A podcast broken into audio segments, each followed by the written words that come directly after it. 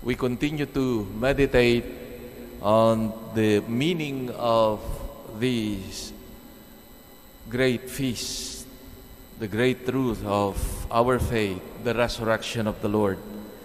And this is exemplified in the text of the first reading.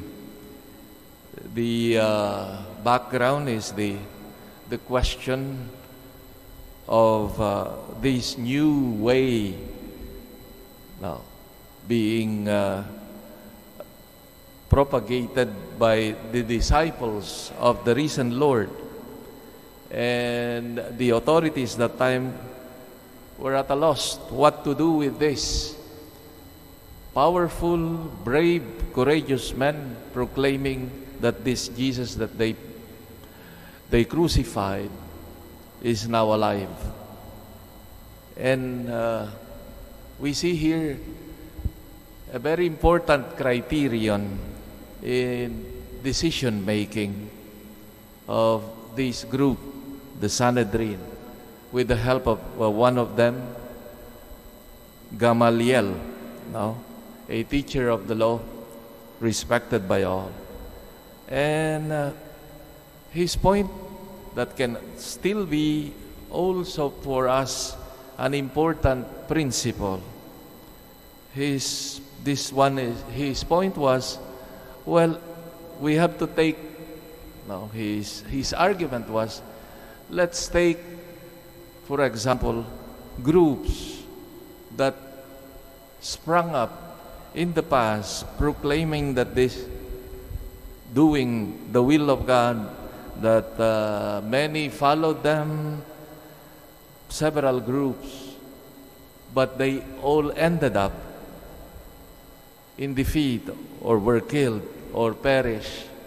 Now, the point, therefore, of this teacher Gamaliel is, well, be careful in dealing with this group, the group of the apostles, because as they said, if this one is of human origin, it will also die out. But if it is God's work, maybe you are fighting against God. And that is one of the criteria of, I think, a very safe criterion in looking at the reality, for example, like the church. One of the characteristics, I think, that we can be proud of is it's that until now, with all the difficulties, the ups and downs, corruptions, difficulties, weaknesses of the church as an institution, and because of us who are frail members of the church, yet it persists and still alive, proclaiming, trying to be faithful to its mission.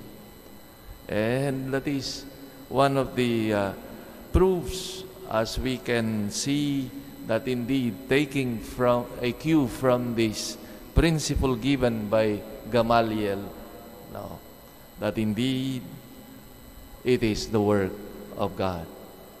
And it is rooted in the mystery of Jesus' resurrection, that He has won over sin and death.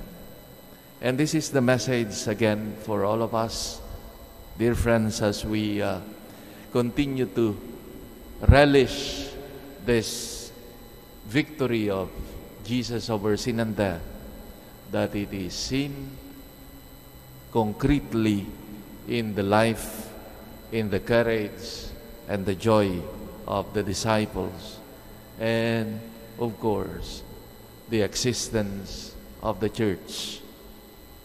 We ask then the Lord to help us also to be, to